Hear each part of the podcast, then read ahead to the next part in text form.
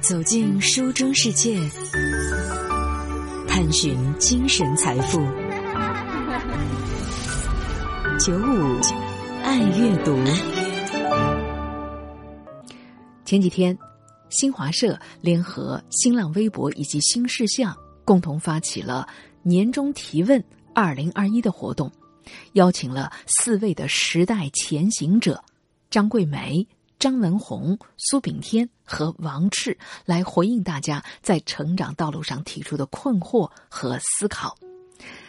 张桂梅是云南丽江华坪女子高级中学的校长和书记。去年的十二月，她被授予了全国优秀共产党员的称号，同时还被中宣部授予了时代楷模的称号。在今年的两月份。又被评为感动中国二零二零的年度人物。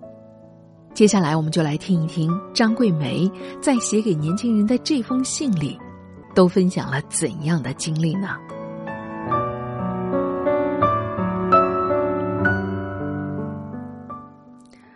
孩子们，你们好，我是张桂梅。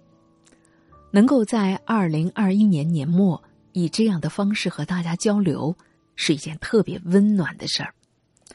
虽然我们没有见过面，可是读着你们的留言，我好像看到了提问背后一张张或困惑、或迷茫、或正在认真思考自我和未来的年轻的脸。这一年，或许你们各有各的不容易，既要面对升学、工作、情感等等方面的压力。又要直面外部环境变化带来的内心的焦虑和挣扎。每个人都希望人生可以不断的前进，但是我们也不得不去面对人生当中脚步慢下来，甚至停下来的那些时刻。你们当中很多人都问我这样一个问题：我觉得我的人生可能就这样了，我很辛苦，我是不是应该认命了呢？我相信，人生在必经的寒冬里，也带着必然的希望。没有人愿意去经历严寒，可是他经常是不请自来，也不经选择的。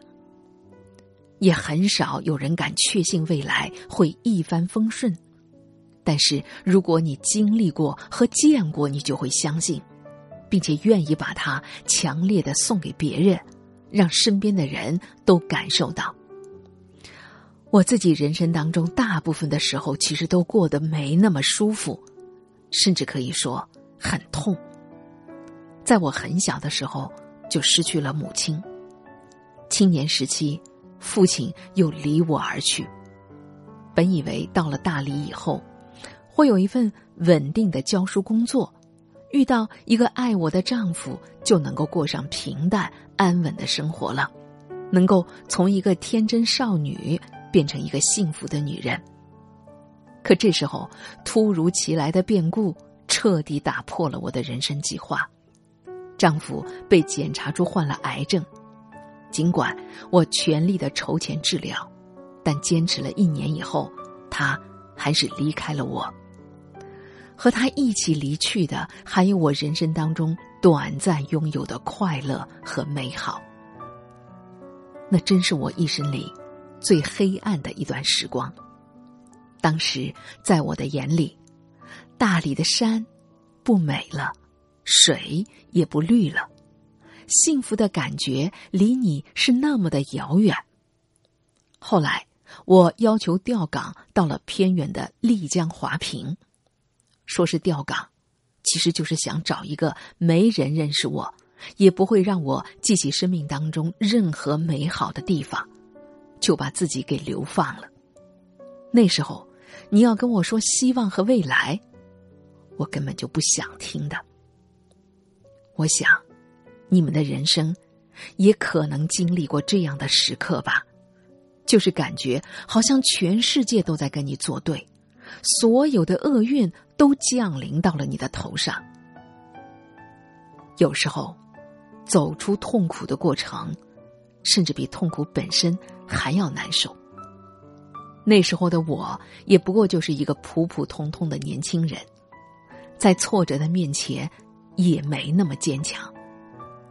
我只是努力的让自己再多挣扎一下，心里多少还抱着那么一线的希望。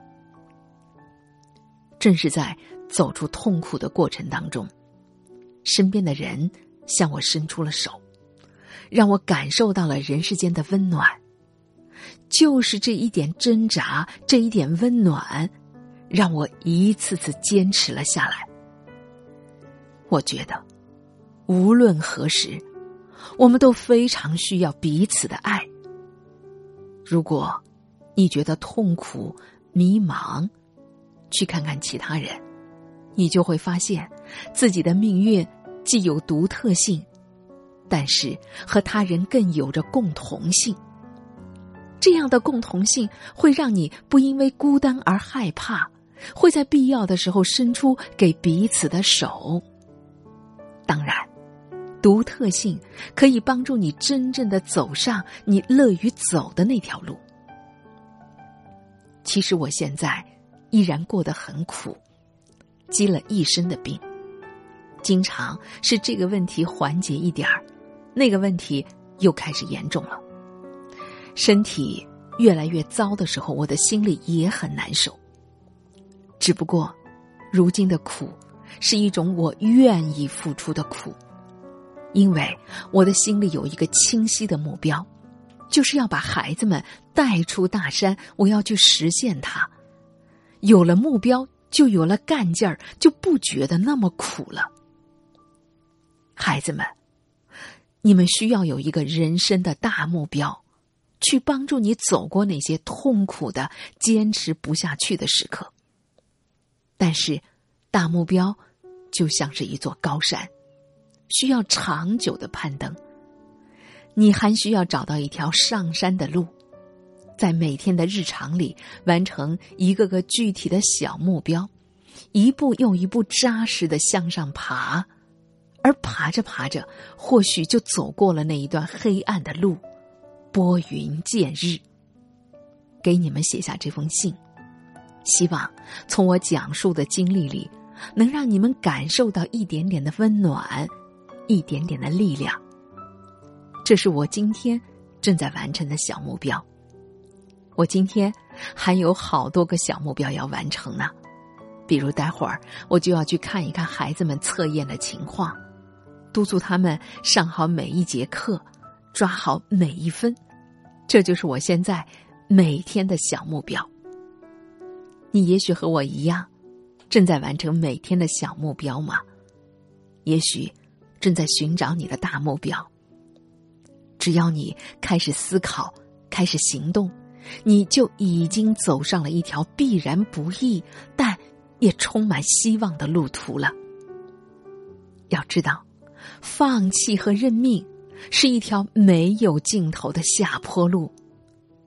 也请记得，在任何一个你没有察觉的时刻，包括现在，通过行动去改变命运的机会，一直都在。漫长的生命旅途中，我们与书的邂逅、重逢、眷恋与共鸣，构成了我们精神世界的一部分。夜深人静，倾听喜欢的声音，远离尘世的喧嚣，获得心境澄澈的享受。